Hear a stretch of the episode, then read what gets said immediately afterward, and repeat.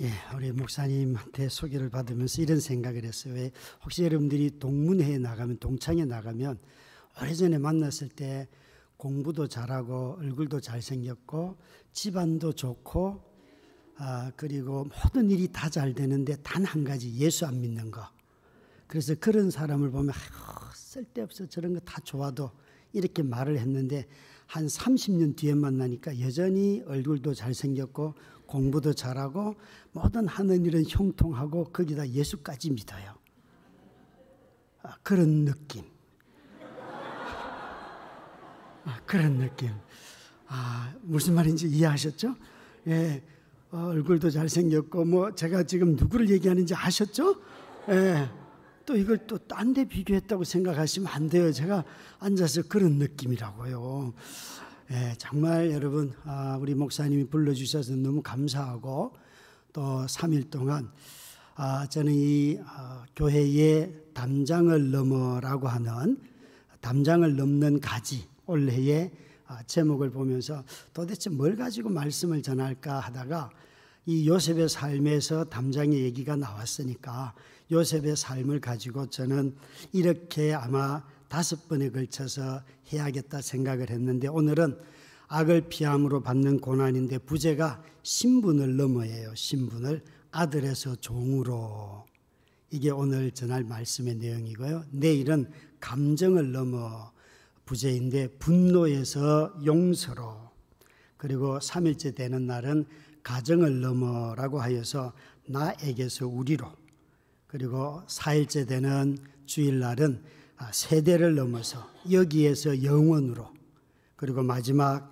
주일 오후에는 악을 넘어 악에서 섭리로 이렇게 다섯 번의 말씀을 전하려고 해요. 그래서 여러분의 올해에 갖고 있는 교회 담장을 넘어 가, 담장을 넘는 가지라는 이 제목의 가지 대신에 신분이나 감정이나 가정이나 세대와 악을 한번 넣어 보시면 아, 이 오늘 이번 어, 26번째 맞이하는 사경에서 뭘 얘기하려고 하는구나 하는 것은 아마 아시게 될 것 같습니다. 목사님 소개처럼 저는 오래전에 목사님 알았고요. 이번에 와서 목사님과 교제를 하면서 너무 유익한 은혜를 제 자신이 많이 회복하는 기회를 이미 누리고 있습니다.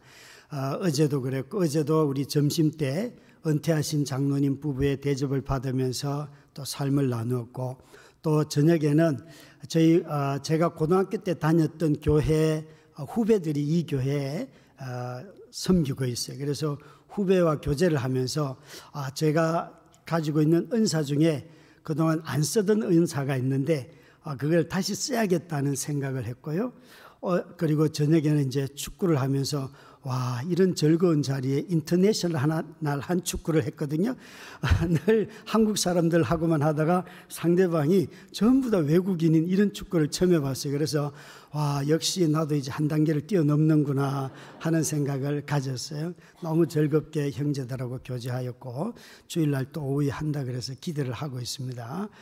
예, 정말 축구는 나의 어떤, 어, 즐거움 중에 하나예요.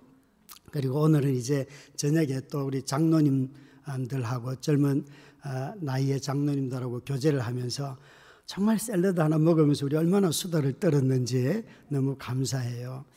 여러분, 아, 저를 제가 오기 전에 먼저 너무 많이 기도해 주시고 또 기대하고 이렇게 환대를 해 주셔서 다시 한번 감사를 드립니다.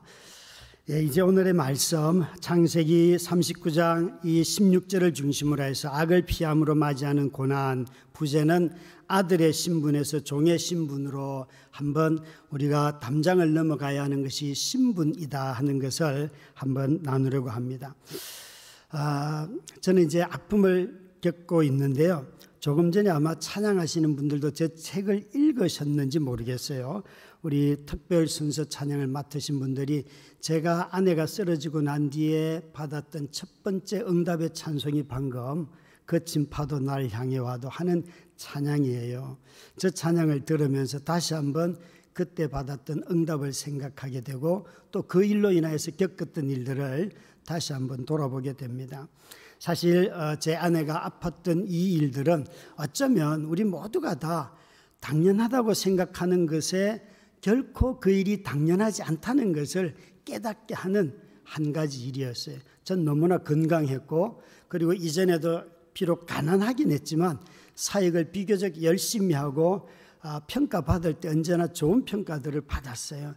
그래서 교회를 개척한다 할 때 저는 결코 아내가 쓰러지리라고는 생각해 본 적이 없어요. 누가 아플 것이라는 생각을 해 본 적이 없어요.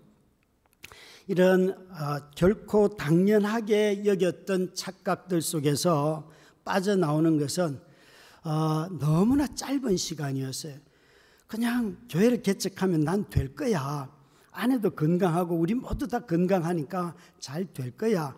라고 생각을 하였는데 그것이 엄청난 착각이었다는 거죠. 우리 모두가 다 매일 건강하면 당연히 내일도 건강할 것이라고 생각하고 오늘 출근했으면 내일도 출근하는 것이 당연하고 또 직장에서 언제나 평가를 받아서 승승장구한다면 올해 결말도 난 괜찮을 거야. 이런 생각을 하는 것이 대부분 우리의 생각이잖아요. 또 그런 생각에서 내가 만약 펀드를 한다면 내가 투자하는 것은 반드시 수익이 날 거야. 그것 확신 없이 투자하는 사람은 아무도 없어요. 그럼에도 불구하고 이런 건강이나 또 승진이나 펀드를 투자해서 수익을 남기는 모든 일들 속에 얼마 가지 못하여서 아, 내가 잘못했구나. 내지는 내가 생각한 대로 안 되는구나 하는 것을 깨닫게 될 거예요. 그럴 때 찾아오는 마음, 내가 왜 건강한 아내를 둘 권리가 없으며 내가 일을 열심히 하고 성실하게 했으면 당연히 평가를 받고 승진하는 것은 당연한 나의 권리일 뿐만 아니라 내가 이 회사를 잘 평가하고 또 투자 자문을 받아서 했으면 당연히 수익을 나는 것이 당연한 권리지. 만약에 돈을 위탁했다면 그 투자 자문 회사를 향하여서 얼마나 욕을 하는지 몰라요. 사실 저와 여러분은 누구나 다 이런 일들을 당할 때에 우리 모두는 내가 마땅히 누려야 할 권리들을 빼앗기는 것처럼 많이 생각을 해요. 그러나 누구든지 병에 걸리고 누구든지 고난을 받고 누구든지 자신이 투자한 것을 잃어버릴 때가 너무 많지 않습니까? 우리 장로님의 어, 조금 전에 기도처럼 지난 3년 동안 우린 코로나 팬데믹을 견디면서 우리가 얼마나 허무하게 무너지는지를 우리는 처절하게 경험했음에도 불구하고 여전히 바이러스와 싸워 이길 수 있다는 그런 확신 속에서 자신의 인생을 또 세계를 여행하고 세계를 어떻게 운영할지 나라의 지도자들이 계획을 세우고 있지 않습니까? 정말 그렇게 될까요? 저는 이 고통을 겪으면서 질병의 고통을 겪으면서 아, 우리 가족 중에 원수가 있구나. 가족들이 제일 힘들게 하는구나 하는 것을 가장 먼저 깨달았어요. 보통의 경우에 믿음의 가정이면 가족들이 이런 어려운 일을 당하면 서로 합심하여서 협력하여서 더 잘 어려움을 이길 것 같잖아요. 그런데 제가 제일 먼저 아니 평생의 멱살이라고는 한 번도 잡혀본 적이 없는데 장모님한테 멱살도 잡혀봤고요. 어, 네가 내 딸 다 망쳤다. 어, 저 지금 돌보고 있는데 어, 그런 일도 있었고요. 또 두 번째 어, 제 아내가 저의 어, 관, 간호를 잘못하여서 화상을 입고 다리에 어, 다리를 거의 다 태웠기 때문에 그 다리를 어, 수술했어요. 그래서 다리를 잃었어요, 제 아내가. 그러니까 아, 뇌경색으로 처음 쓰러진 이후에 집에서 간병을 잘못하다가 화상을 입고 다리를 잃고 나니까 어, 처제가 제게 아주 모진 말을 했어요. 다시는 내가 김씨 집안하고 관계를 맺냐 봐라. 부터 시작하여서 어마어마한 이메일을 저한테 보냈는데 저도 바로 정말 외람되지만 그땐 이렇게 말했어요. 나도 인연을 안 만난다. 나도 너 같은 년 안 만나도 된다. 그리고 무려 13년 동안 만나지 않았어요. 13년 동안. 여러분, 목사가 매번 이 단에 올라와서 설교할 때는 원수를 사랑하라, 이웃을 사랑하라 얼마나 말을 많이 합니까? 그런데 제 마음속에는 나는 당신은 절대 안 만나요. 라고 말하면서 13년을 제가 처갓집에 가면 장모님이 처제에게 형부 온단다 그러면 처제가 나가고요. 또 우리 집으로 오는 일이 있으면 처제 온단다 저한테 말씀해 주시면 제가 나가라는 소리예요. 그렇게 13년이 지나갔어요. 참 여러분, 우리가 이런 일들, 삶에 질병이 찾아오든지 또 내가 투자했던 일로 말미암아 많은 것을 잃고 이제는 빈털터리가 될 때도 있고 또 그것이 아니라면 사람과의 관계에서 친밀했던 관계들도 깨질 때가 있잖아요. 그럴 때에 하나님이 우리를 무엇으로 부르시나는 거예요. 특별히 가장 가까이 있는 사람들의 상황이 변화되어서 나의 위치가 달라져야 될 때, 그때 마치 내가 이전에는 배우자의 역할, 아내의 역할을 했는데 정말 남편이 쓰러지고 나면 그때부터 나를 향한 하나님의 부르심이 무엇으로 바뀌는가?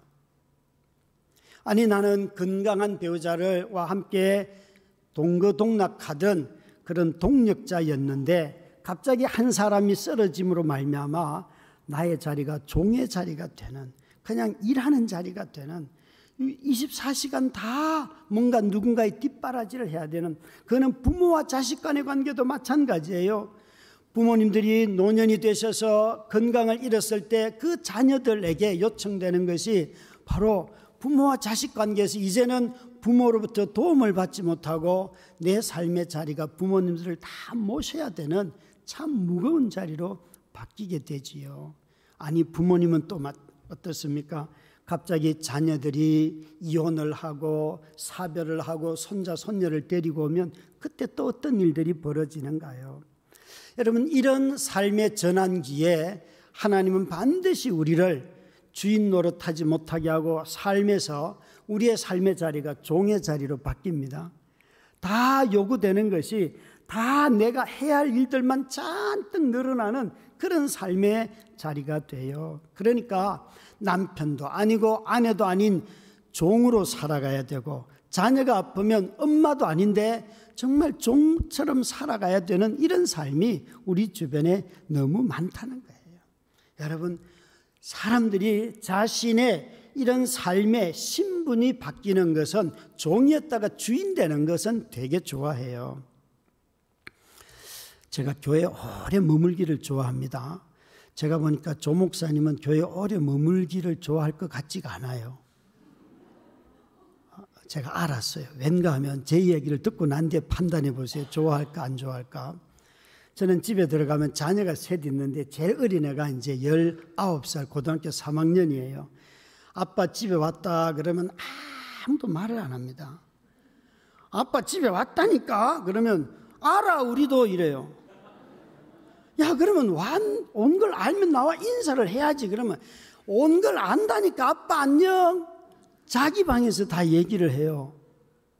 그러다가 제가 얘야 뭐 좀 도와달라 그러면 세 명 다 아무 대답을 안 해요. 그래서 누구 그 중에 한 명을 콕 집어서 얘야 네가 좀 도와주라 그러면 왜 내가 해야 되는지 아빠 설명을 해 주시기 바랍니다. 너무 집안에 가면 어려워요. 이걸 다 어떻게 여러분 집안 일을 할 때 설득해야 된다는 것은 너무 힘든 거예요. 그죠? 집안 일은 설득하면 안 되는 거예요. 그거는 그런데요, 교회에서는요, 부목사님들이 네 분이나 계세요. 가만히 앉아 있다가 우리는 이 목사, 박 목사, 최 목사, 유 목사가 있어요. 제가 그냥 유 목사님 그러면 아무도 이의 달지 않고 그냥 목사님 부르셨습니까? 하고 와요. 또 이 목사님 바로 와요. 최 목사님 바로 와요. 집에 있다가도 부르면 와요. 제가 어디 있고 싶어 할까요? 예? 제가 조 목사님은 여기 있어도 불러도 아무 대답할 사람이 없어요. 조 목사님 혼자 자기가 부르고 자기가 대답해야 되는 그런 환경처럼 보입니다, 여러분. 사람은요, 다 자기 마음대로 하고 싶어 하는 경향이 있어요. 아니요, 그게 우리의 타락한 본성이에요. 그래서 자기 마음대로 되지 않는 곳은 잘 안 가려는 거예요. 자기 마음대로 되는 곳을 가고 싶어 하죠. 그래서 담임 목사님들이 제일 늦게 퇴근하는 거예요. 아셨죠? 그러니까 모두가 다 아니 요셉의 표현을 한다면 자기 아버지가 채색 옷 입혀줘서 특권을 가지고 아버지의 보호를 받으면서 사는 그 집이 좋지. 이곳에 끌려와서 이 일 저 일 다 해야 되는 종이 좋겠냔 말이에요. 요셉은 여기 끌려왔어요. 그는 정말 엄청난 삶의 변화가 있었어요. 아버지 집에서 17살까지는 너무나 우대받으면서 다른 형들은 하나도 한 번도 입어보지도 못한 그런 특별한 옷, 채색 옷을 아빠가 입혀줬어요. 그것이 그의 특권이잖아요. 나중에 형들이 동생을 팔 때 얼마나 동생이 미웠던지 그 옷을 벗기잖아요. 옷을 벗겨서 찢고 그걸 던져버리잖아요. 그게 바로 의미하는 게 뭐예요? 요셉은 아버지의 특권과 보호 속에서 그가 살았어요. 그는 아버지의 보호 속에서 보호가 없었으면 살 수 없는 존재였을 거예요. 그런데 오늘 읽은 이 본문에는 요셉이 그 아버지 집에서 강제적으로 옷이 벗겨지고 형들이 그를 팔았다는 거예요. 팔아서 이제 애굽에 내려온 이때부터 이야기가 시작이 됩니다. 마치 인생으로 말한다면 누구든지 내리막길 인생이 있다는 것이에요. 이 어마어마한 내리막길 인생이 있는데 그러나 염려하지 말 것은 이 내리막길 인생 속에도 하나님의 은혜가 있다는 거예요. 요셉을 보면 그건 알 수가 있어요. 마치 제게 있어서는 교회를 개척하기까지 아무런 어려움이 없었어요. 우리 장모님이 교회 개척하고 3개월 동안 제게 이렇게 말했어요. 김 목사, 너는 기도도 안 하는데 어떻게 교회를 이렇게 순탄하게 개척하냐? 교회를 기도로 개척합니까? 제가 이렇게 물었다니까요. 하나님의 은혜로 하지요. 그러면 우리 장모님 아니야 교회는 막 그런 말씀을 되게 많이 하셨어요. 그래서 나중에 딸이 쓰러지고 나니까 이런 어려움이 있다면 내가 내 딸을 너한테 안 주는 건데 부터 시작하여서 막 옛날 결혼 전부터 시작해 그 많은 시간을 다 후회하시더라고요. 그래서 또 이건 또 뭔가 싶어요. 여러분 참 인생이 알 수가 없죠, 그죠? 제가 얼마나 교회를 개척하면서 아, 오만하게 또 어떻게 보면 담대하게 개척을 했는가 하면 하나님 저는 지하 단칸방에서 살아본 적이 없으니까 교회는 절대 지하실에서는 안 해요. 지상을 주세요. 그렇게 기도했는데 지상에서 개척을 했어요. 그게 첫 번째 제가 한 거고요. 두 번째, 아, 이제 그 개척을 하니까 아이 셋이잖아요. 그래서 하나님 절대 우리 아이들에게는 예체능의 은사는 주지 마세요. 뭔지 아시겠죠? 개척도 돈이 없는데 애들까지 예체능에 조금 전에 나와서 바이올린 켜고 어, 어, 오보에든가요? 클라리넷이든가요? 이 악기 연주하신 분? 클라리넷이죠. 예, 이런 거 돈 많이 듭니다. 돈 많이 듭니다. 함부로 할 수 있는 게 아닙니다. 그죠? 그죠? 맞죠? 그래서 저는 예체능의 은사는 주지 마세요. 이게 저희 기도 제목인데 우리 첫째 미대, 둘째 음대, 셋째 만화가 하여간 하나님은 제 기도는 안 들어주시는 분이에요. 아, 그래도 저는 살고 있어요. 여러분 우리가 기도로 사는 건 아니에요. 그죠? 아, 왜요? 여러분 기도로 사세요? 여러분 기도로 살지 않습니다 분명히 아무리 내리막을 내리달아도 아니 절벽까지 내려가도 그곳에 살 길도 있고 살려주시는 분도 계시고 하나님께서 새로운 일들을 하신다는 거예요. 그래서 이 요셉을 가만히 보면 그가 정말 17살에 팔려가서 바로 나타나는 등장하는 모습이 보디발의 집에 가정 총무로 나타나니까 그 시간의 길이는 우리는 알 수 없지만 그러나 적어도 그의 인생에 새로운 일들이 벌어지고 있어요. 요셉은 자기의 채색 옷을 자기가 벗은 게 아니에요. 형제들에 의하여서 벗겨짐을 당하는 빼앗기는 그런 내리막길의 출발이었지만 오늘 본문에는 보시면 여러분 자기가 스스로 자기 옷을 벗습니다. 놀라운 일이에요. 요셉은 이전에는 그 옷을 안 벗으려고 했지만 이제는 자기 옷을 이 가정 총무를 하면서 자기가 그 옷을 벗고 도망을 가요. 아니 그의 삶은 이 옷을 벗고 도망을 갔으면 주인이 돌아와서 아 네가 내 아내를 지켜줬구나라고 감사해야 될 것 같은데 바로 모함에 의하여서 오히려 감옥에 들어갑니다. 그는 자신이 악을 행하지 않으면 않을수록 승승장구하는 것이 아니라 그는 더 구석진 삶을 살아가야 했어요.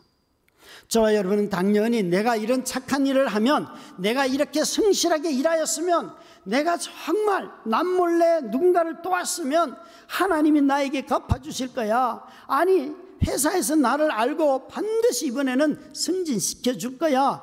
라고 생각하는 그 모든 생각을 처참하게 깨뜨리는 것이 요셉의 삶의 모습이죠.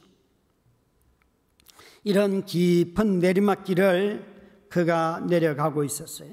그렇지만 이 내리막길을 걸어감에도 불구하고 여기 한 가지 중요한 말씀은 하나님이 함께 하신다는 말이에요.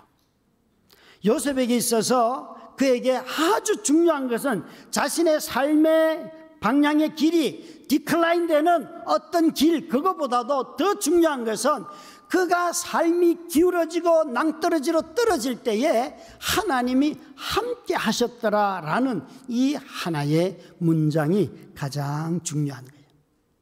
그의 삶은 기울어졌어도 그 길은 생명의 길이었고 그 길은 거룩함의 길이었고 그 길은 자기 백성을 향한 놀라운 구원의 길이었기 때문에 그렇습니다.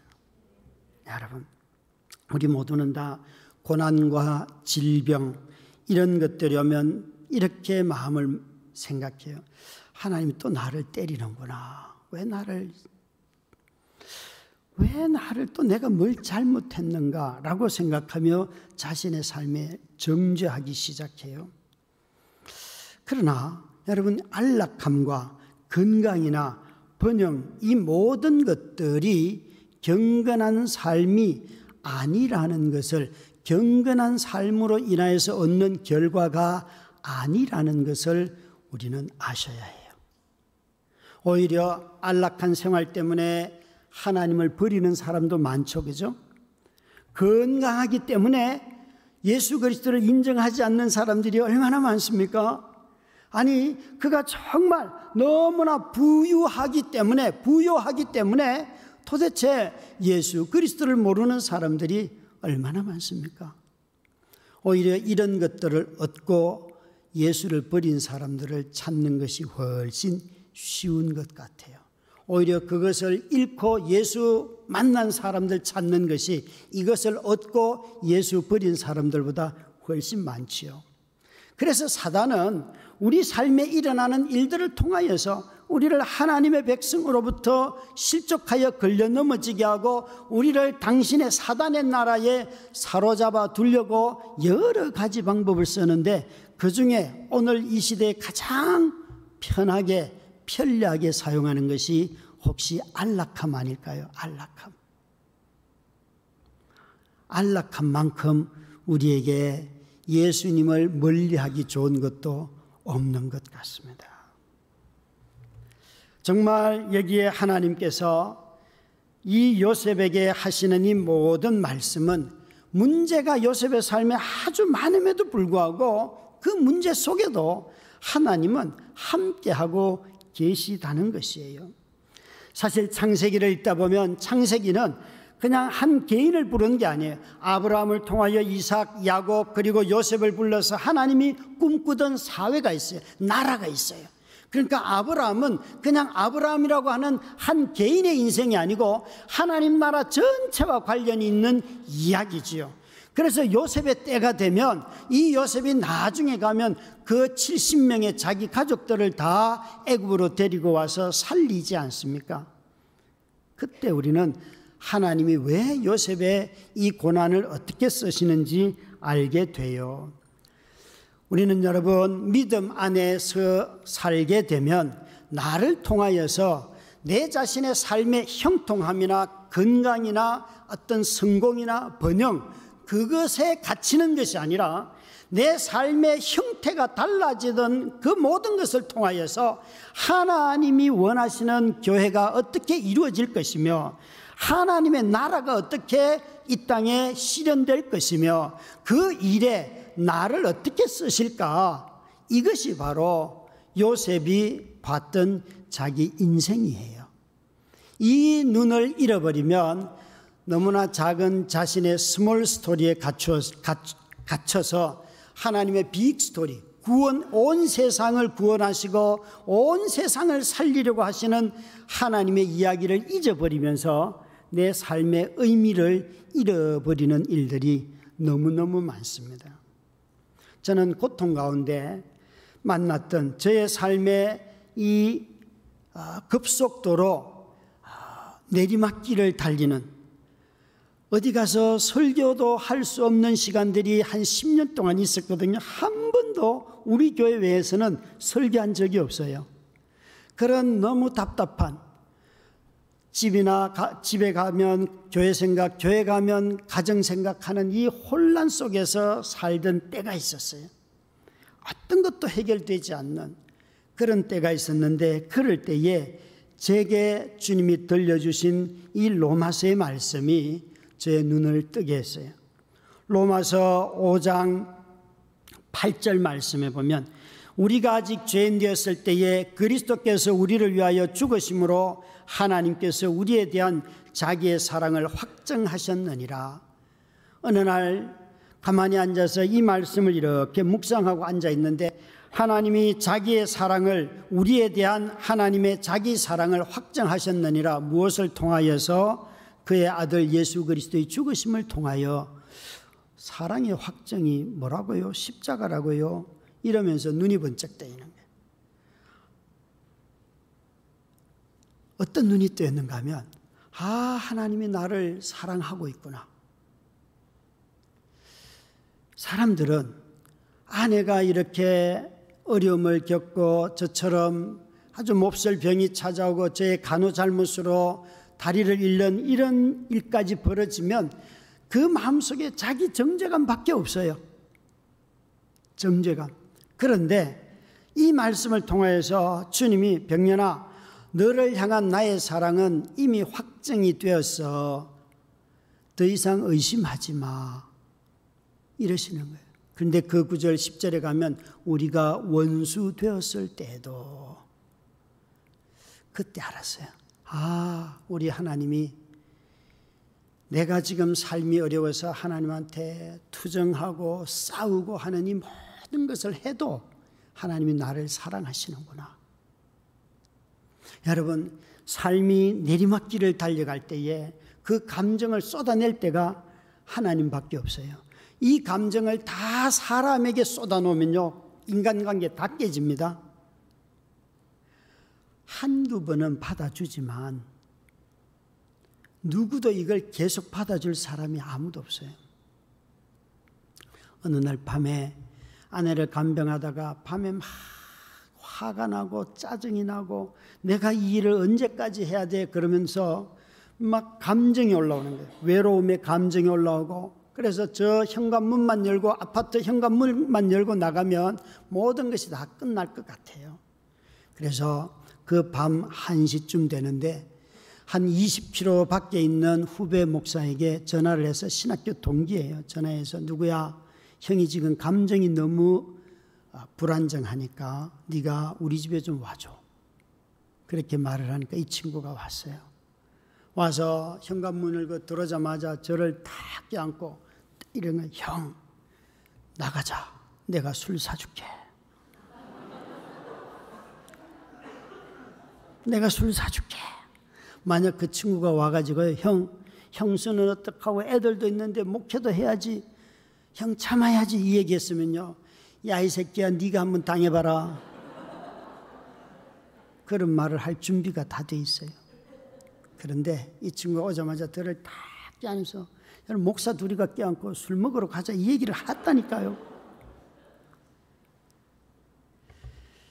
얼마나 둘이 울었는지 몰라요 그런 밤이 왜 없겠습니까?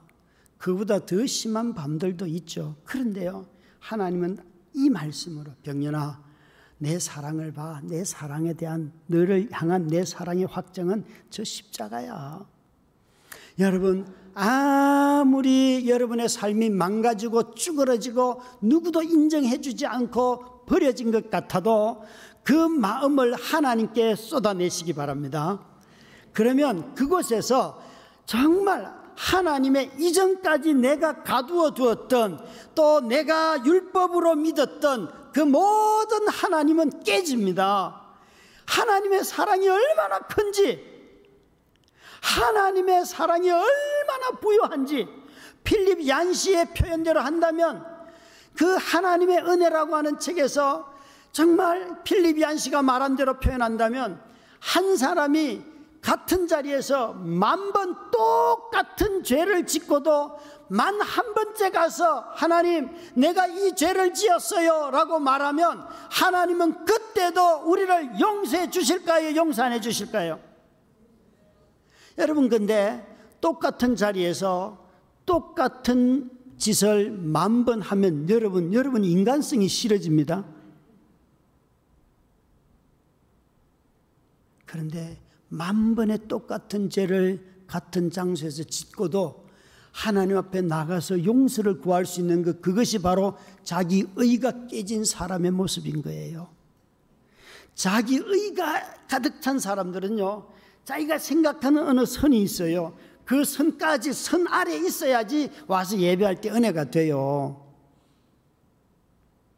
은혜를 스스로 통제하고 있어요. 그런데 이런 고난과 고통과 누군가를 돌보는 삶은요, 이런 모든 limited의 삶을 다 깨버려요. 다 깨버려요. 여러분, 요셉의 삶을 보면서 이상한 거 혹시 깨닫지 않아요? 요셉은 뭐 열심히 하나님을 믿은 것 같지도 않은데 항상 하나님이 딱 한마디밖에 없어요. 하나님이 여호와께서 요셉과 함께 하였더라. 그 한마디밖에 없어요. 요셉이 어떻게 했다 이런 얘기는 거의 없어요. 여러분, 이 요셉의 삶처럼 우리의 삶도 인생도 언제든지 올라갔다가 내려갔다 내려갔다 올라갔다 할 수 있습니다. 혹시 생각을 해보세요. 내 인생이 가난했다가 부자 되는 것이 사는 게 믿음으로 사는 게 쉬울까요? 그 다음에 부자였다가 가난하게 되는 것이 믿음으로 사는 게 쉬울까요? 일단 여러분 어느 쪽의 삶을 원하세요? 여기다 믿음을 갖다 붙여놓으니까 대답을 못 하세요. 여러분의 삶의 방향은 가난했다가 부자 되는 쪽이 좋으세요? 아니면 부자였다가 가난하게 되는 게 좋으세요? 예, 그래도 정직한 몇몇 분들이 계시고 나머지 분들은 다들 알아요. 하나님을 너무나 잘 닮아가지고 애매한 질문을 하면 대답을 안 해요. 하나님이 그래요, 여러분. 당신 나 사랑해요. 아무리 물어봐요. 대답을 하는가. 한참 지나서 내 감정이 누그러질 때쯤 되면 대답을 하세요. 그런 거 경험해 보셨죠? 이 요셉의 삶이 그래요, 보면. 요셉은 크게 하나님에 대한 이야기를 하지 않아요. 그런데 오늘 본문에 유일하게 요셉이 하나님이 싫어하는 이 악을 내가 행하겠는가? 라고 한마디 던져놨어요. 그리고 나중에 50장에 가야지 하나님이 형들을 다 용서했는데 내가 뭘 또 하겠습니까? 그때 하나님 언급해요, 한 번쯤. 요셉의 삶에는 별로 그런 얘기, 하나님 이야기 잘 하지 않아요. 이것은 특징이 있어요. 요셉이 지혜자이기 때문에 그래. 지혜라는 것은 그의 삶 속에서 일어나는 일들이에요. 그가 하나님의 계명을 쫓았더라가 아니고 그는 하나님이 싫어하는 악이라면 하지 않는다. 이것밖에는 몰랐던 자예요. 그래서 그는 항상 자기 삶 속에서 이것을 가지고 기준을 삼았음이 틀림이 없어요.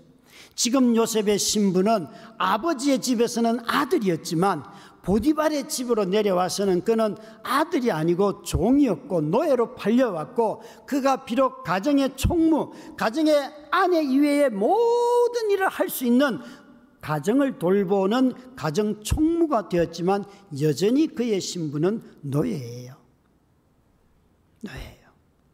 그렇지만 그가 형들에 의하여서 강제적으로 옷이 벗겨질 때가 있었어요. 그게 17살이지요. 창세기 38장 31절부터 32절에 보면 형들이 요셉의 옷을 가져다가 순념소를 죽여 그 옷을 피해 적시고 그의 채색 옷을 보내어 그의 아버지에게로 가지고 가서 이르기를 우리가 이것을 발견하였으니 아버지의 아들의 옷인가 보소서 하매 이 채색 옷을 아빠 야곱에게 보여줬다는 것은 아들이 죽었다는 확실한 증거품이라는 거예요.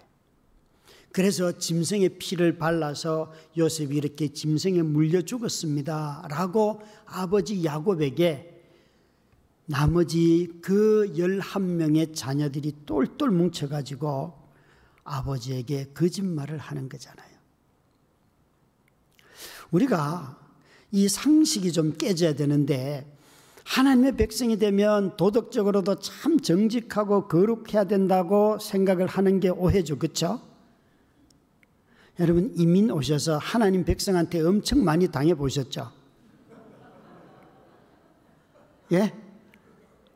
하나님의 약속을 믿고 약속의 땅을 쫓아서 왔는데 여기서 야 공항에서부터 누가 맞아 하는 분이 계셨으니 당신은 우리 괴로 와야 됩니다. 내가 당신을 기도 중에 기다리고 있었습니다. 어쩌고 저쩌고 해서 그분을 하는 대로 했더니 나중에 보니까 사기꾼이었어요. 이런 가슴 아픈 얘기들을 참 많이 하죠. 여러분 그런데 사람에게 그것도 믿는 성도에게 사기당하고 속임을 당하는 것보다 더 아픈 아픔이 있으니 하나님께 당해 보셔야 돼요. 하나님이 분명히 약속하셨는데 약속대로 안 할 때가 있어요. 그런 거 있으시죠? 아니, 여러분, 옆에 있는 배우자를 생각해 하나님 주신 약속의 선물이에요. 아, 하나님 정말 아니 결혼 전까지는 하나님이 이런 배우자를 주셔서 감사합니다. 그렇게 기도했는데 어느 날 권사님 집사님들 모여서 대화하다 보면 아, 그래요.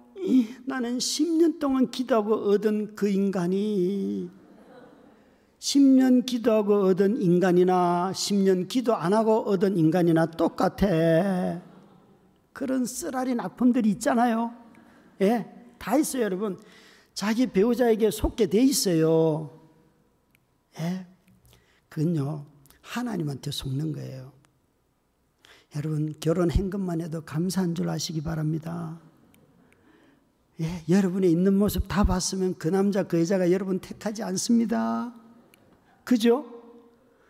가려주시고, 숨겨주시고, 그 덮어주셔서 우리가 다 결혼한 거예요. 그런데 하나님 어느 날 얘들아 너희들이 좀 거룩해야 돼. 내 백성이 되면 그래서 가려준 거 다 드러내고 덮어졌던 거 다 까발리고 별 희한한 일들이 다 일어나는 거예요. 정말 이 요셉을 가만히 보면 그 아버지에게 죽음의 확정적인 표징이 채색 옷이었는데 형들이 아버지를 속인 거예요. 창세기에 제일 제일 사람들이 많이 속는 게 여러분 아, 요셉이 요셉은 속이는 자예요, 속은 자예요. 아, 야곱은 속이는 자예요, 속은 자예요. 뭘 그렇게 야곱이 속였어요? 제일 먼저 떠오르는 것은 팥죽 사건이죠. 팥죽은 여러분 거래를 잘한 거지 그건 만약에 팥죽을 안 줬으면 속이는 거지 그죠? 팥죽을 줬으니까 속인 게 아니잖아요. 그 형이 멍청한 거예요, 그거는. 그는 속인 게 아니에요. 거래를 아주 잘 한 거예요. 정말 야곱이 속은 거는 뭐예요? 속인 거는 장자의 축복을 받을 때 이삭이 손을 이렇게 올렸는데 그때 그때 야곱이 아버지에게 아버지가 적어도 세 번 내지 네 번 이상하다. 목소리가 야곱의 목소리인데 너 진짜 에스가 맞냐? 아, 가까이 와봐라. 털을 아니 이상하다. 분명히 내 맏아들 에스의 목소리가 아닌데 와봐라. 너 진짜 맏아들 에스가 맞냐? 맞습니다, 아버지. 그때 속였어요. 그때 속였어요. 그런데 여러분, 이 야곱은 그 이후에 정말 혹독한 외삼촌을 만나잖아요. 라반이라고 하는 20년을 사기당해요. 20년을 어마어마해. 여러분 있잖아요. 여기 아르바이트 하는 우리 젊은이들 그 어, 스타벅스에서 아르바이트를 하는데 그 지점장이 매니저가 한 2개월 일하다가 갑자기 계약 조건을 바꿔요. 불리하게. 또 좀 있으면 또 바꿔요. 이렇게 바꾸면 여러분 그 일 할 것 같아요? 안 할 것 같아요? 똑똑한 젊은이들은 절대 안 합니다.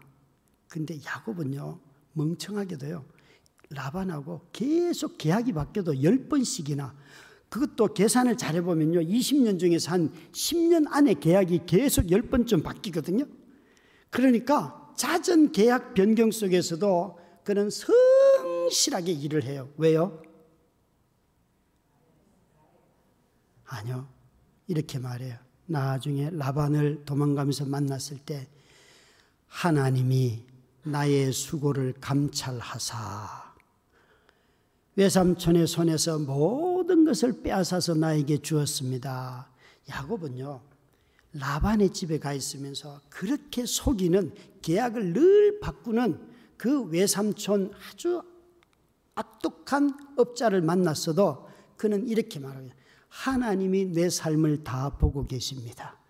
그래서 그는 자기가 약속한 대로 다 지켰어요. 이렇게 살 수 있겠어요? 근데 아직도 야곱은 사기 당하는 게 여기가 끝이 아니에요. 누구한테 사기를 당했어요? 자식들에게.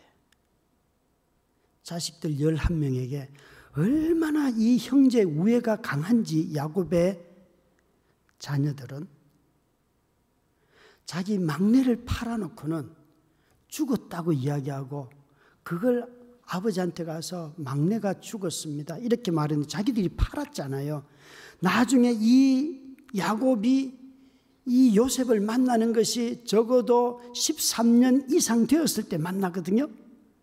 그러면 그 13년 동안에 자식 11명 중에 한 명이라도 아빠한테 와서 아빠, 우리가 그때 아빠를 속여서 너무 죄송해요. 이렇게 회개하고 돌이키는 놈이 있어야 되는데 이 집의 형제들의 우애는 아버지를 속이는데 똘똘 뭉쳐가지고요. 아버지 눈에서 피눈물이 흐르는데도 아무도 얘기하지 않아요. 자, 다시 물을게요. 야곱은 속이는 자예요? 속은 자예요? 속은 자예요. 속이는 자보다도 속이는 일이 있었지만, 그러나 그의 생애는요, 외삼촌한테 당하고 자식들한테 당하고 그래서 나중에 바로를 만났을 때 내 인생이 참 험악합니다. 여러분, 여기 부모님들 이런 자녀들을 만난다면 여러분은 야 호적파자 이렇게 말할까요? 그래 내 새끼들이다. 어느 쪽이세요? 일단 제가 볼 때 여러분 너무 성품이 좋거나 아니면 부모가 재산이 없거나 그래서 뭐 그런 사기칠 일도 없어요. 그냥 나 혼자 잘 사는 것도 버겁습니다. 이런 분들이 다 앉아 계시는 것 같습니다. 그런데 야곱은요, 이런 엄청난 일을 당했어요. 그 자녀들이 아버지를 속이는 사건이 바로 이 사건이에요. 어떻게 자식들에게 수십 년을 속으면서 산다면 부모로서의 삶이 어떻겠습니까? 아니, 이것이 여러분, 하나님의 언약을 맺은 백성들의 삶이 맞습니까? 여러분 기억할 것이 있어요. 우리는 자꾸 우리의 삶에서 의를 찾다 보니까 하나님 백성의 삶에 정말 그분이 주시는 의로부터 온다는 사실을 자꾸만 잊어버리고 나 자신에게서 의를 찾을 때가 너무나 많다는 거예요. 그리고 다른 사람에게서도 그런 것을 기대할 때가 굉장히 많아요. 아니요, 여러분. 고난과 고통과 질병과 이 모든 무거운 짐들은 우리 자신에게 있는 의를 송두리째 깨뜨리는 것이 이것이에요. 정말 잘 안 깨지거든요, 이런 거. 그런데 자기 의가 깨지는 곳에 그리스도의 십자가의 은혜가 나타나는 거예요. 하나님의 함께 하심이 뭔지 알게 되어 있어요. 이 요셉이 하나님이 함께 하심이라 하는 이 말들 속에서 적어도 요셉의 삶에 단 한 가지 기억해야 할 것은 요셉은 나는 하나님 이제는 악을 행하는 일은 하지 않겠습니다. 라고 그는 결심했다는 것이에요. 그가 형통함을 보았기 때문에 놀랍게도 그 보디발이 자기 집안의 가정 총무로 삼았습니다. 이방인의 눈에 보기에도 이 요셉의 삶에는 하나님의 함께 하심이 나타났다는 거예요. 여러분, 정말 승진하는 사람들에게 이것이 필요한 거죠. 먼저 하나님의 함께 하심이 나타나는 사람들은 성진을 해도 그 성진 때문에 믿음이 흔들리지 않아요. 그런데 자기 삶이 안 되는데 믿음이 삶이 안 되는데 성진을 하면요. 그 성진한 것 때문에 믿음이 무너지는 사람들이 많습니다. 하나님은 우리에게 이 땅에서 누리는 어떤 것 때문에 우리가 믿음을 버린다면 그것이 우리의 믿음보다 더 귀하다고 우리가 고백하는 거잖아요. 그런 삶들 우리는 수없이 보아왔다는 것이죠. 여기 요셉을 보고 보디발은 형통한 자라고 합니다. 형통이라는 단어만 찾으면 우리는 일이 잘 된다, 얻는다, 또 무엇 무엇에 도달한다, 받는다, 차지한다 그런 뜻들을 갖고 있어요. 이 요셉을 형통한 자라고 하였는데 혹시 여러분 이 형통한 자라는 말이 이렇게 2절에만 있는 것이 아니고 오늘 우리가 가진 성경의 23절에도 보면 거기에 여호와께서 그를 범사에 형통하게 하셨더라 이렇게 말씀하고 있는데 이 23절에 나오는 형통하게 하셨더라 하는 말의 히브리 뜻은 그의 삶에서 향기가 난다 하는 뜻이에요. 앞에 형통이라는 단어는 번성한다는 뜻이지만 뒤에 단어는 그 뜻이 똑같은 뜻이지만 어근 자체의 그 의미가 그의 삶에서 향기가 난다 하는 뜻이에요. 그러니까 의미가 달라지죠. 하나님의 함께 하심으로 말미암아 그의 삶에 향기가 난다. 뭐예요? 우리의 삶을 하나님 앞에 다 드렸다. 삶의 제물을 드리는 요셉의 삶이 하나님 앞에 드리는 제물이에요. 요셉은 자기 아버지 집에 있을 때는 꿈자랑하면서 형들로부터 미움을 받고 시기 질투를 불러일으켰고 조급했고 그랬지만 특권을 누리며 살았지만 종이 되어서 그의 삶을 살 때는 하나님의 함께 하심으로 말미암아 그의 삶에서 여호와의 향기가 나기 시작했다는 거예요. 아틀란타 세교의 성도 여러분, 저와 여러분이 어떤 신분일 이 되든지 간에 그 삶 속에 하나님이 함께 하심으로 말미암아 여호와의 향기를 발산하는 성도님들이 다 되시기를 주의 이름으로 축원합니다. 어떻게 이런 향기가 나올까요? 여러분 이 요셉의 이야기를 보다 보면 이 종의 신분을 살 때에 그의 향기가 나타나기 시작을 해요. 그런데 알다시피 요셉의 이야기를 듣다 보면 좀 화가 나지 않습니까, 여러분? 여러분 정말 성경을 제대로 읽으면 나를 팔아버리고 아버지 집에서 쫓아냈고 했던 형들을 다음에 만났으면 총리가 되었으면 여러분은 어떻게 할 것 같아요? 여러분이 다 한국에서 쫓겨나서 이국 땅으로 도망을 왔어요. 왔는데 여기서 아주 자수성가해서 부자가 되었어요. 그 다음에 하고 싶은 일이 뭐예요? 고국을 위해서 자선 사업을 하고 가문을 일으키고 비석을 세우고 막 어마어마한 이런 업적들을 쌓을 것 같아요. 아니면 여러분들은 내가 돌아가서 죽인다 너희들은 어느 쪽이세요? 예? 아 솔직하게 말씀을 좀 해보세요. 어느 쪽이세요? 아마 저는 요셉을 읽을 때 제일 짜증났던 게 이거예요. 아니, 총리가 됐으면 복수를 해야지. 그거 아닙니까? 그거 아닙니까? 제가 어릴 때 저는 어, 오남매가 있는데요. 형님과 저 사이가 여섯 살 차이고 밑에 남동생은 네살 차인데 야구를 하면 꼭 형이 던지고 남동생이 뒤에서 받고 저보고 치라 그래요. 근데 여러분 여섯 살 차이 나는 형을 동생이 그 공을 칠 수 있어요 없어요? 못 쳐요. 너무너무 제가 화가 나가지고 돌아서서 동생을 그냥 작대기로 후렸어요. 제 성질 아시겠죠? 제 성질 아시겠죠? 제가 어제는 축구 너무 성화된 축구를 한 거예요. 어제는 성화된 축구. 요즘 이제 그런 예전처럼 축구를 안 해요. 예전처럼 축구는 어땠는가? 어느 날 한 청년이 자기는 아, 붉은 악마. 그러니까 한국 대표팀이 축구를 하면 나와서 북치는 그런 응원하는 팀들이 있잖아요. 그걸 붉은 악마라고 하잖아요. 그 팀에서 북을 쳤다는 거예요. 그러면서 한 청년이 왔어요. 그래서 아, 네가 축구를 잘하는가 보다 하고는 오른쪽 윙을 세우고 저는 공을 참 주로 미드필드를 많이 하는데 제가 공을 잡았는데 이 윙이 안 나가는 거예요. 근데 제가 우리가 수비를 할 때는 이게 들어와야 되는데 안 들어오는 거예요. 제가 공을 잡고는 야 나가 나가 그러니까 얘가 경기장 밖으로 나가요. 그래서 야너 왜 나가냐 그러니까 아니 나가라 그랬잖아요. 아 제가 상처를 준 거예요. 얼마나 말을 많이 했는지 아시겠죠? 요즘은 그렇게 안 해요. 제가 워낙 성화가 돼가지고 이 아내의 고난을 통해서 많이 성화가 돼서 정말 체력이 안 되는데 뛰는 형제들을 보면 마음이 가려, 아련하고 그렇습니다, 여러분.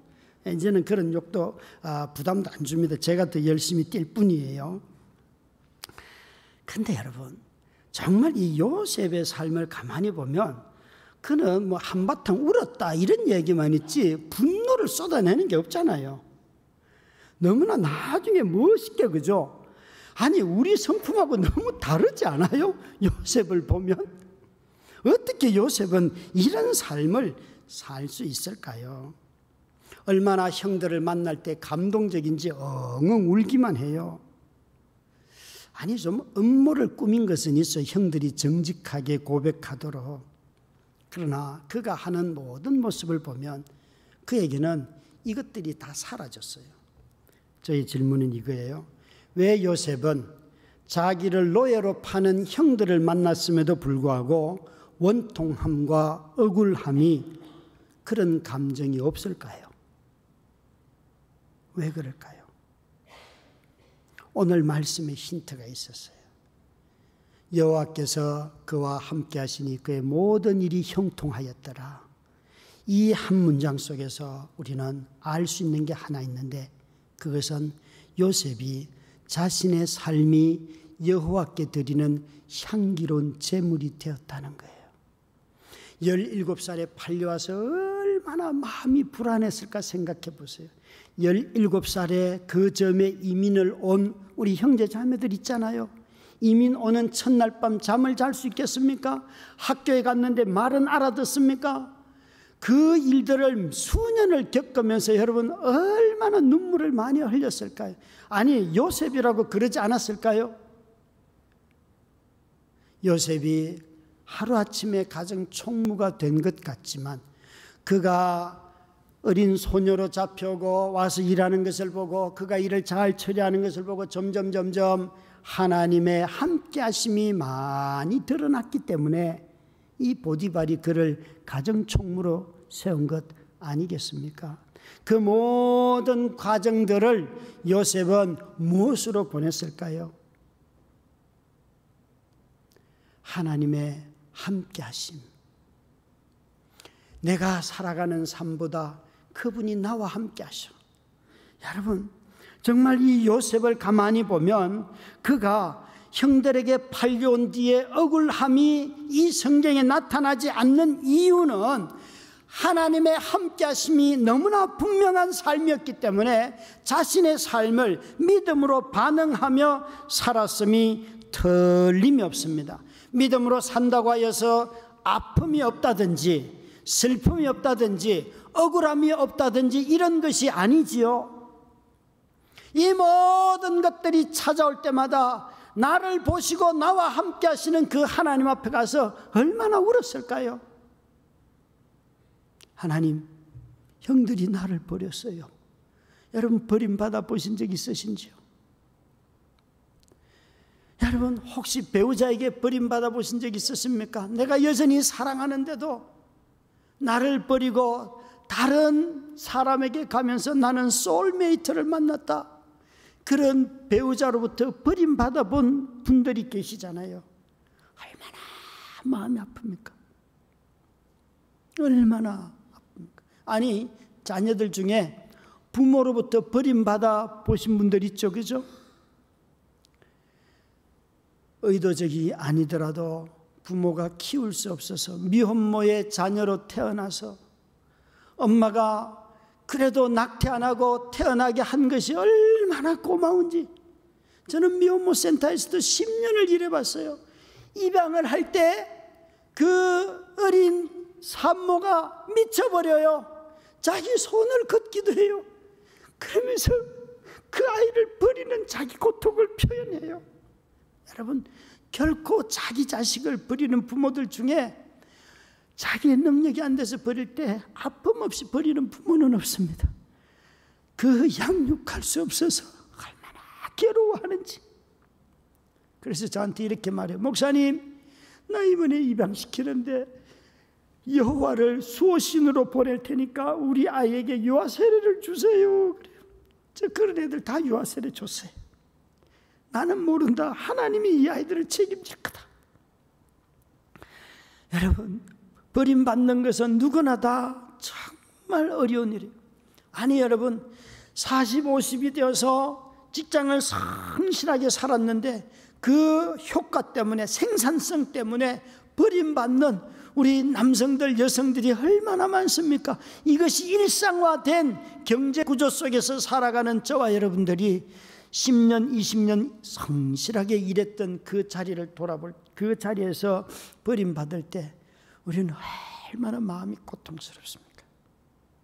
그런데 요셉은 그런 자리에 있을 때에 하나님의 함께 하심을 그가 보았음이 틀림이 없어요. 하나님을 함께 하심을 보는 자들은 무엇에 집중하는가 하면 자신의 신분이 아들에서 종으로 변하든지 또 종에서 아들로 변하든지 어떤 모습으로 변하든지 간에 단 하나밖에 없습니다. 그것은 하나님 그분에게 집중합니다. 그래서 요셉의 삶에 여호와께서 함께 하셨더라 하는 말도 있지만 이 구절에 보면 21절 말씀에 보시면 여호와께서 요셉과 함께 하시고 그에게 인자를 더하사 이 더하사라는 말은 인자에 사로잡혔다. 요셉의 언어로 표현한다면 요셉은 여호와의 인자하심을 붙잡았다. 여러분, 요셉이 악을 멀리하던 그 삶은 그의 평생의 삶에 언제나 자신의 삶 속에 함께 하시는 하나님의 선하심을 붙잡고 살았다는 거예요. 하나님의 선하심에 붙잡히면 내리막길을 걸어가도 그것이 생명이 있습니다. 그것의 능력이 나타납니다. 그것에 향기가 있습니다. 오르막길을 올라가도 그것 때문에 걸려 넘어지지 않습니다. 오히려 그 일을 통하여서 하나님이 주시는 은혜와 자유함이 있기 때문에 향기가 있기 때문에 사람들이 훨씬 그 사람을 보면서 좋아합니다.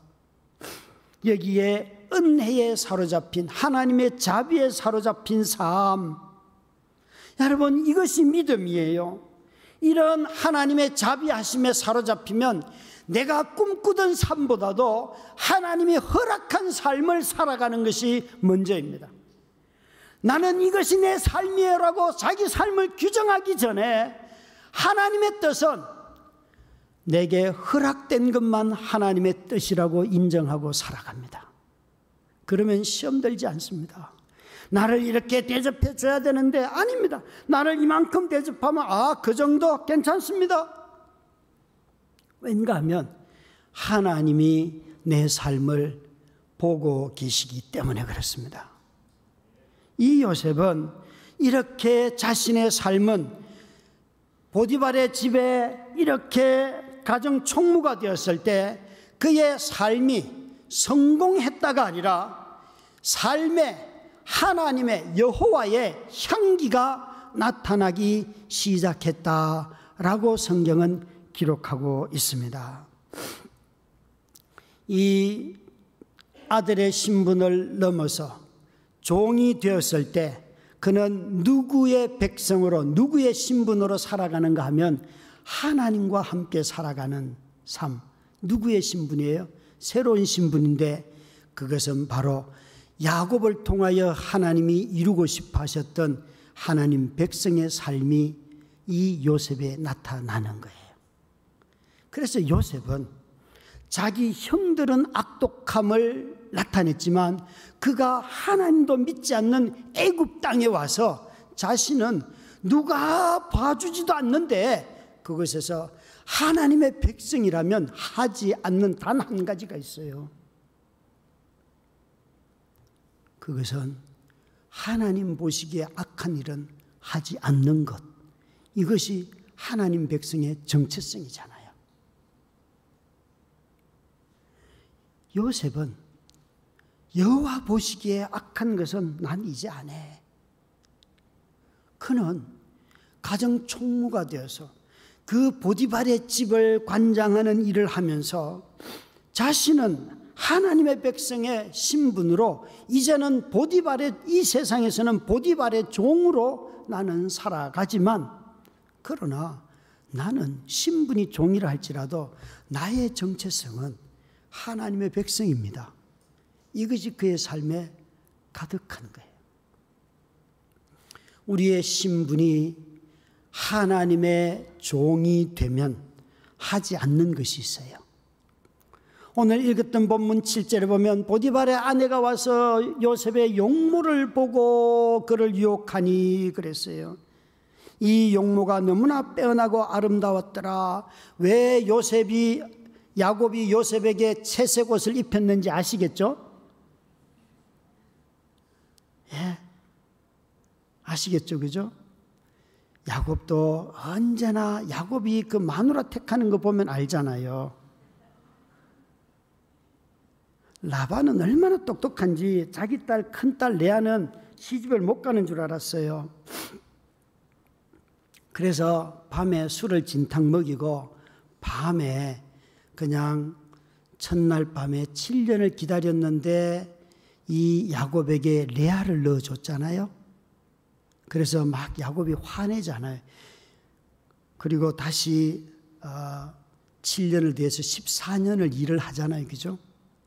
여러분 야곱의 대단한 점은 자기가 사랑하는 여자를 얻기 위해서 14년 일을 했다는 거예요. 이런 남자를 만나시기를 주의 이름으로 축원합니다. 7년만 일하고 나머지는 마누라를 부려먹는 이건 아니잖아요. 그렇죠? 야곱은 아주 성실했어요. 그래서 이 야곱이 낳은 그 라헬을 정말 사랑했는데 라헬을 좋아할 때 보면 이 어디를 보고 좋아했어요? 반짝이는 눈을 보고 좋아했어요. 왜 월터 디즈니에서 만화 영화만 만들면 여자 눈이 반짝반짝 하는 줄 아세요? 다 남자들은요, 여자 눈이 제 1번이에요. 여러분, 옆에 앉은 배우자들을 잘 봐요. 어, 모든 남자는 여자를 택할 때 외모를 취한다. 맞습니까? 틀립니까? 또 대답을 하네요. 하여간 장로님들, 사모님을 택할 때 외모를 취했습니까? 안 취했습니까? 대답을 안 해서 장로님들, 장로님들 안 계십니까? 아니 지금 사모님들한테 오늘 저녁에 가서 얻어맞게 생겼어요. 모든 남자는 외모로 취한다 여자를 여러분 교회 담임 목사 보면 알아요 몰라요? 예?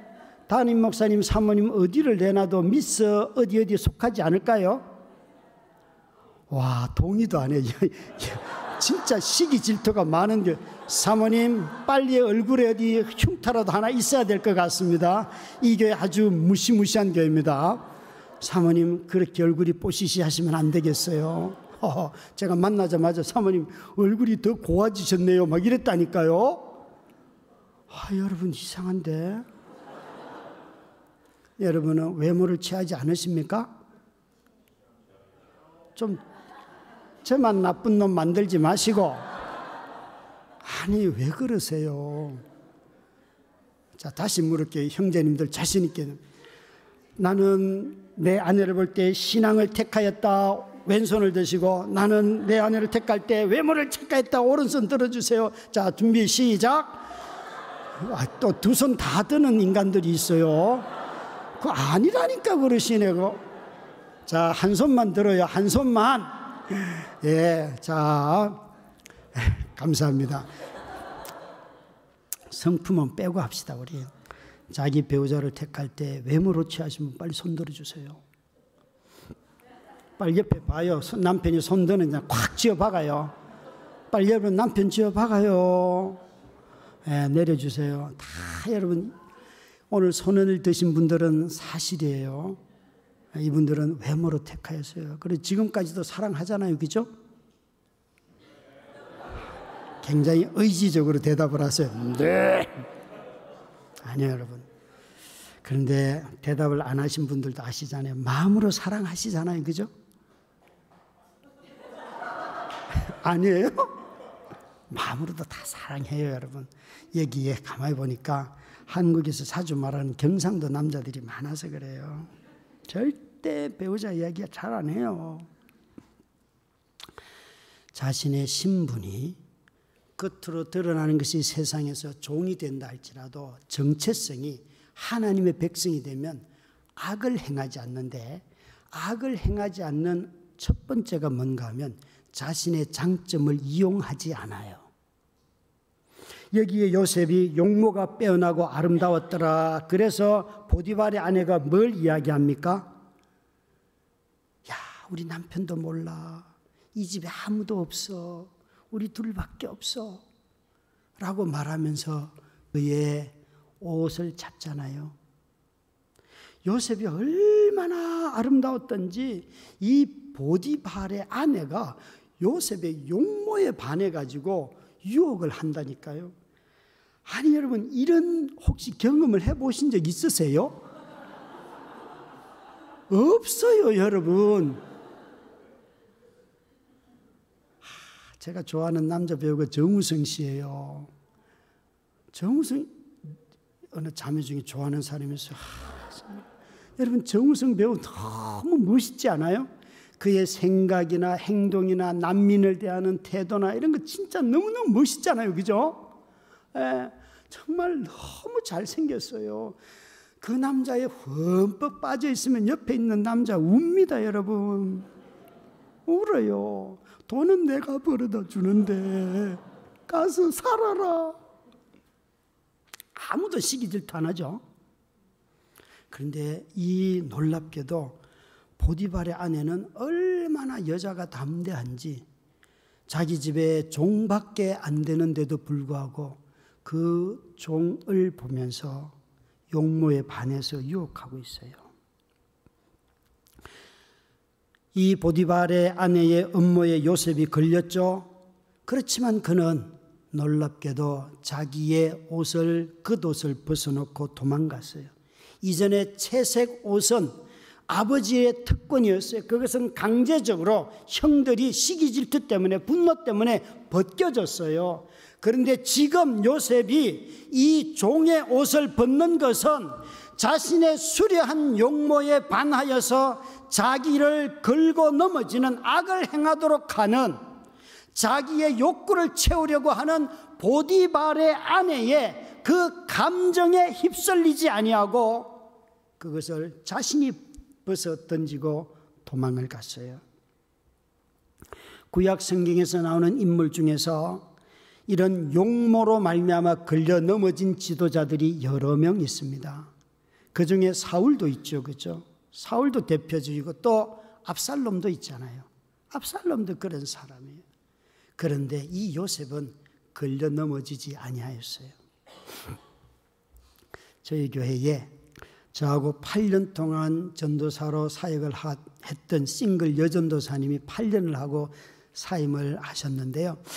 이분이 제가 처음 만났을 때 아, 전도사 인터뷰를 할 때도 싱글이셨어요. 그래서 전도사님 결혼 조건이 뭐예요? 라고 물으니까 이분이 이렇게 말을 하는 거예요. 아, 다윗의 영성, 솔로몬의 부, 압살롬의 외모, 보아스의 성품. 그래 제가 참 1초도 주저하지 않고 영생 독신이라. 그렇게 이 저주가 안 풀려가지고 이분은 8년 동안 싱글로 사역을 했고 사임을 하고 지금까지도 싱글로 살고 계세요. 이 저주는 저한테 와야지만 풀리는. 그래서 사임하는 날 제가 물었어요. 다시 이 네 가지 조건이 똑같은가? 지금 막 이걸 또 외우시는 권사님들이 계세요. 우리 사위는 아니에요, 여러분. 그러면 딸의 인생을 망치고 아들의 인생을 망치는 거예요. 예? 하여튼 동의를 안 하셔요. 제가 볼 때. 예. 그래서 사임하는 날 앞에 이렇게 섰길로 제가 짓궂게 전도사님 아직도 다윗의 영성, 솔로몬의 부, 압살롬의 외모, 보아스의 성품이 결혼 조건이에요. 그러니까 아니요 목사님 하나밖에 안 남았어요. 이러는 거예요. 여러분 이 네 가지 중에 뭐만 남았을 것 같아요? 예? 압살롬의 성품, 외모, 또 압살롬의 외모 또 보아스의 성품 또 여러분 인생을 좀 덜 사신 것 같아요. 우리 전도사님 딱 이야기가 솔로몬의 부요. 솔로몬의 부요. 요즘은 재혼하려면 10억이 있어야 된대요. 10억. 10억이라니까 여러분 일단 없죠? 그러니까 재혼할 생각 하지 마시고 예, 그 남자 여자하고 잘 사세요. 여기에 요셉은 자기 자신의 용모가 아니 바꿔 말하면 보디발의 아내와 그렇고 그런 관계들을 맺고 얼마든지 자기 자신의 다른 행동들 취할 수 있잖아요. 그죠? 근데 왜 그걸 피하여 도망을 갑니까? 정말 구약 성경에 나오는 인물 중에서 압살롬이나 사울이나 다 미남이었습니다. 둘 다 걸려 넘어졌습니다. 그러나 요셉은 걸려 넘어지지 아니하였습니다. 자신의 외모의 출중함이 그에 있어서 성공의 길인 것처럼 보였을 수도 있어요. 그것 때문에 사람들이 따라왔어요. 압살롬을 따라왔고 사울을 따라왔어요. 그러나 정작 그 자신들이 걸려 넘어졌다고요. 여러분, 여기에 이 요, 모셉, 요셉은 자신이 아버지의 집에서 강제적으로 채색 옷을 벗겨지고 난 뒤에 이제는 새로운 신분이 되어서 그가 종이 되었지만 아버지의 절대적인 지지도 사라졌고 형들의 우애도 다 버려졌지만 그래서 쫓겨났지만 그는 이제 보디발의 집에서 무엇도 벗고 있는가 하면 스스로 자기에게 입혀줬던 가정 총무의 직책도 다 벗어 던지고 도망을 갔습니다.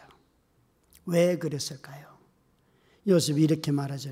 하나님이 보시기에 이 악한 것을 하나님 보시기에 어찌 이 악을 행하겠는가?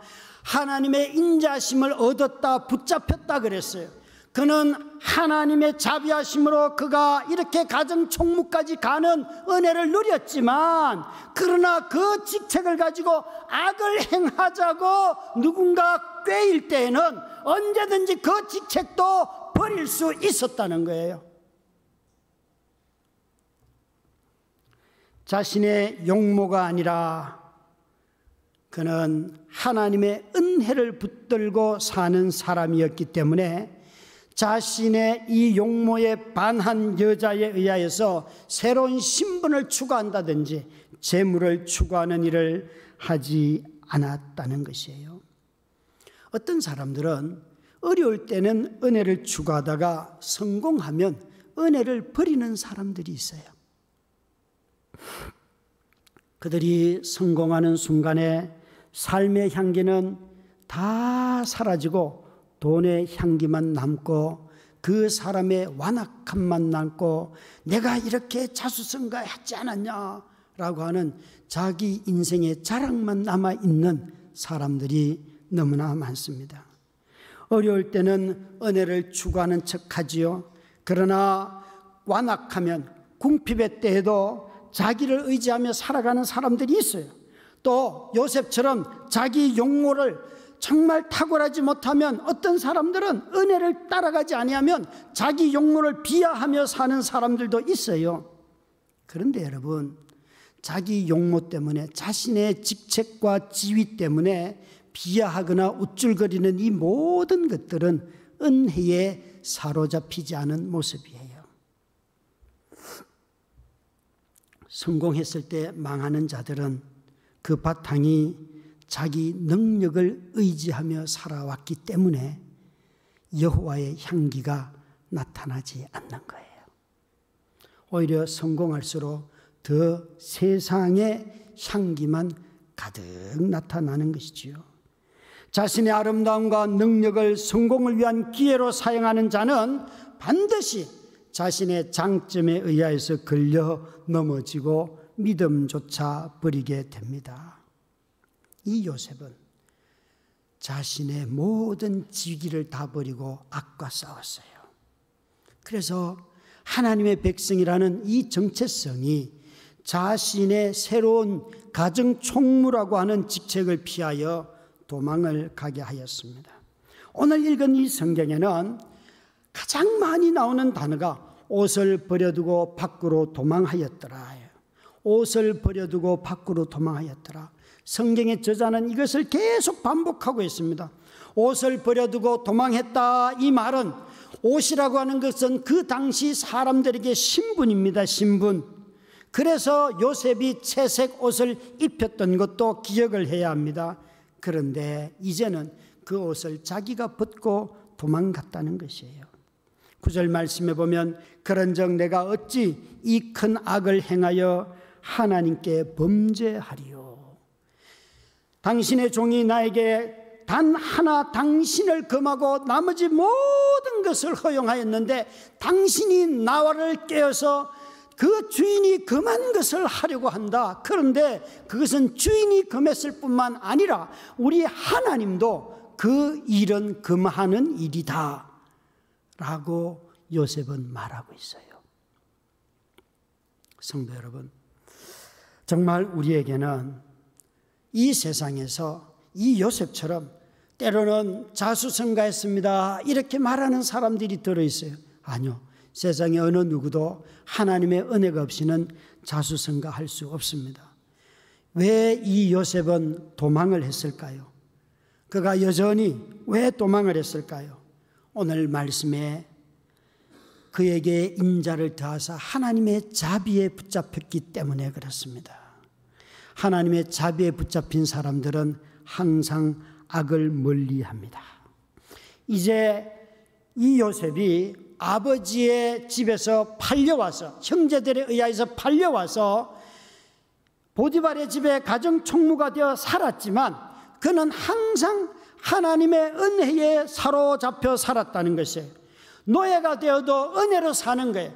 이런 노예가 되고 남의 집에 종이 되어도 은혜가 사는 사람들 얼굴에는 기쁨이 있습니다. 간병하시는 분들이 많아요. 요즘 사회는 워낙 어, 장수 사회이기 때문에 연세가 많은 분들을 돌보는데 그 간병하는 일도 여러분 간병인으로 일하시는 분들 얼굴을 보면 이분이 진짜 사랑으로 하는지 마지못해서 돈 벌러 나왔는지 다 알 수 있어요.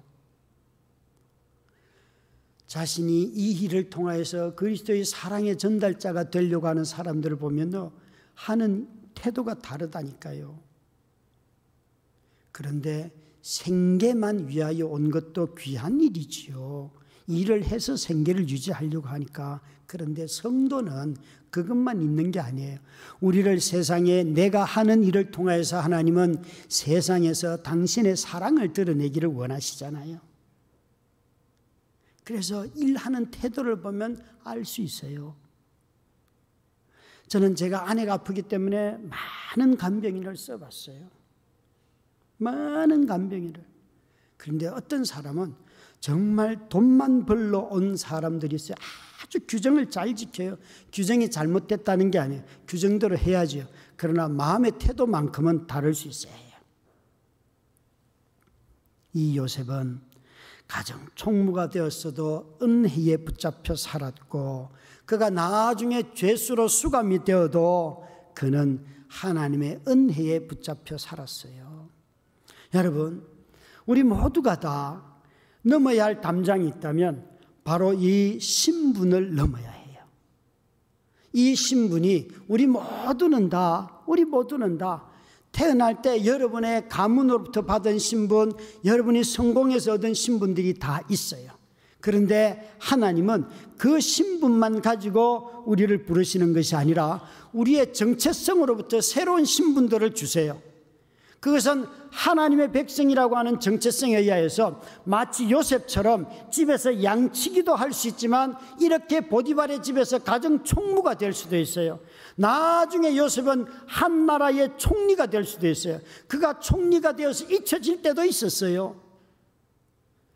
그의 직업이 양을 치든지 가정 총무가 되든지 총리가 되든지 간에 그는 하나님의 백성임을 잊지 않았어요. 여러분, 우리의 신분이, 우리의 신분이 이 일들을 정말 내가 혈육에서 얻었던 아들이라고 하는 것, 이거 뛰어넘을 수 있을까요? 하나님이 나를 그리스도 예수 안에서 거듭나게 하여서 새로운 신분을 주셨는데 그것은 세상을 섬기는 종이에요. 부모의 은혜만 입던 우리에게 거듭나는 과정을 통하여서 하나님이 당신의 백성으로 나를 부르시고 세상의 종으로 보내셨어요. 그래서 이런 믿음 안에서 거듭나면 세상에서 내가 하는 일이 이전과 똑같아도 그 일을 대하는 태도는 다른 거예요.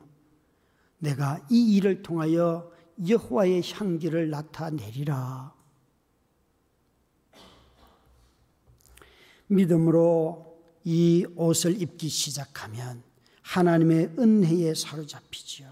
그래서 이 은혜에 사로잡히면 우리 모두가 잊지 않는 게 있는데 우리를 향한 하나님의 관심의 무게, 우리를 향한 하나님의 관심의 무게. 이건 제가 쓴 말이 아니고 스카 솔즈라고 하는 목사님이 오면서 읽은 책에서 쓰신 단어예요. 하나님이 우리를 향한 관심의 무게. 이것은 하나님이 우리에게 눈을 열어서 하나님 자신이 당신의 눈을 열어서 우리를 살피고 계신다는 거예요. 우리가 어디를 가든지 간에 항상 하나님이 우리를 주목한다는 거예요. 요셉의 삶에 요셉이 하나님께 주목하였더라 하는 말들보다 하나님이 그와 함께하였더라 하는 말이 더 많은 이유는 바로 하나님의 관심이 요셉에게 항상 있었다는 거지요. 믿음의 사람들은 이 눈을 떠는 것입니다. 아무리 내가 약하고 의심이 많고 두려움이 가득해도 우리의 기묘자가 되시고 묘사가 모자, 묘사가 되시는 지혜자이신 하나님이 우리를 늘 보고 계세요. 우리 자신들이 실패한 것 같아서 막 울고 있을 때에도 하나님 보시면서 너는 내 작품이야. 내, 제 삶이 아내로 인하여서 질병 걸려 있는 아내로 인해서 다 엉망이 된 것 같고 뒤죽박죽이 된 것 같아도 하나님이 늘 저를 보고 계시더라고요. 어느 날 정말 이렇게 외부 설교를 하고 밤늦게 집에 10시쯤 들어가니까 8시쯤 간병인이 퇴근하고 난 뒤에 아이들끼리만 있다가 온 집을 다 어질러 놓고 그렇게 애들이 잠들어 있어요. 정말 여러분 바깥에서 밤늦게까지 일을 하고 들어갔을 때 집이 깔끔하게 정리되어 있기를 바라잖아요. 그 거실을 청소하면서 화가 잔뜩 나가지고 막 애들 욕을 하고 막 그러면서 막 거실을 다 치웠다고요. 한참을 치우면서 속에서 너무 화가 나가지고 내가 이런 새끼들 뒤치다거리 하는 게 내 인생이 아니에요. 그러면서 막 화를 내면서 뒤치다거리를 거실을 청소했어요. 한참을 화를 내면 이놈들 뒤치다거리 하는 게 내가 아니라니까요. 그러면서 그 일을 하고 있는데 하나님이 제 마음속으로 이런 말씀을 들려주시더라고요. 병년아, 나는 너 뒤치다거리 하느라고 힘들다. 나는 너 뒤치다거리 하느라고 힘들다. 그 자리에서 걸레를 들고 닦다가 무릎 꿇고 얼마나 울었는 줄 아세요? 하나님 맞아요. 내가 얼마나 사고 잘 치는데.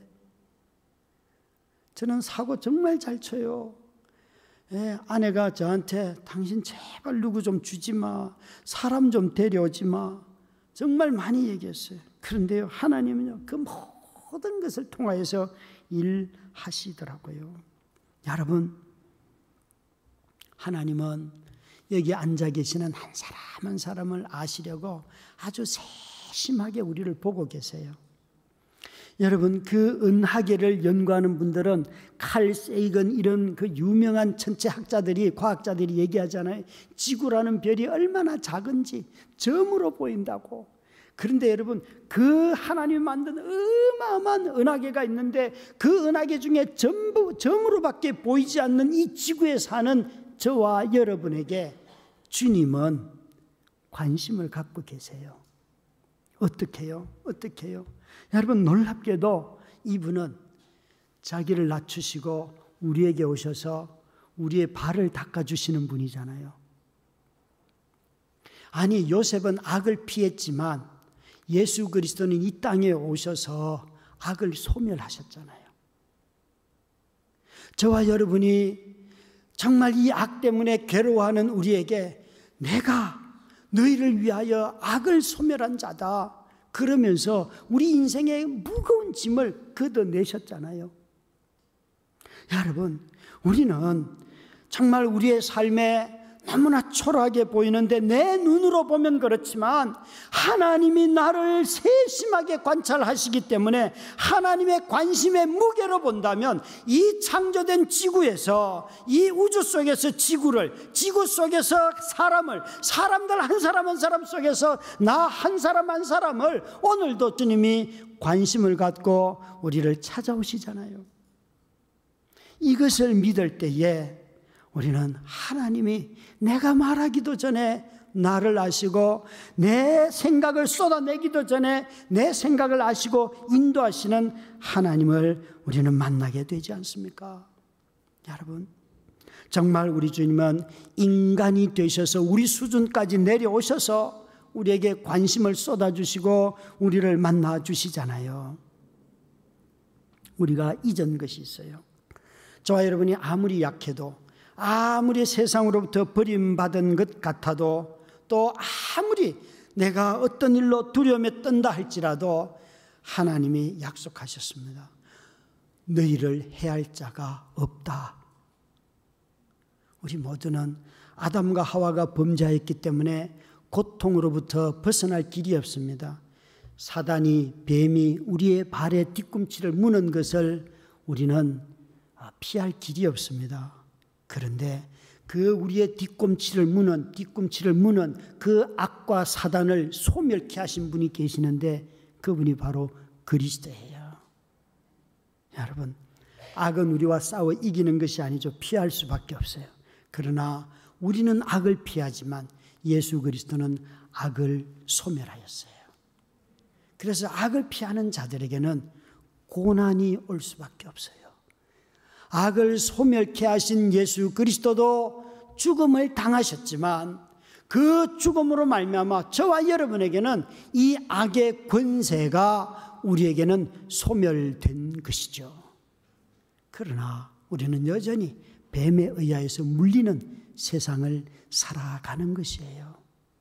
사랑하는 성도 여러분, 참으로 요셉은 악을 피함으로 말미암아 자신의 다시 얻었던 신분을 그 가정 총무라고 하는 직책을 다 잃었지만 그는 하나님의 백성이라는 이 정체성을 잃지 아니하고 다시 죄수의 신분이 되었어요.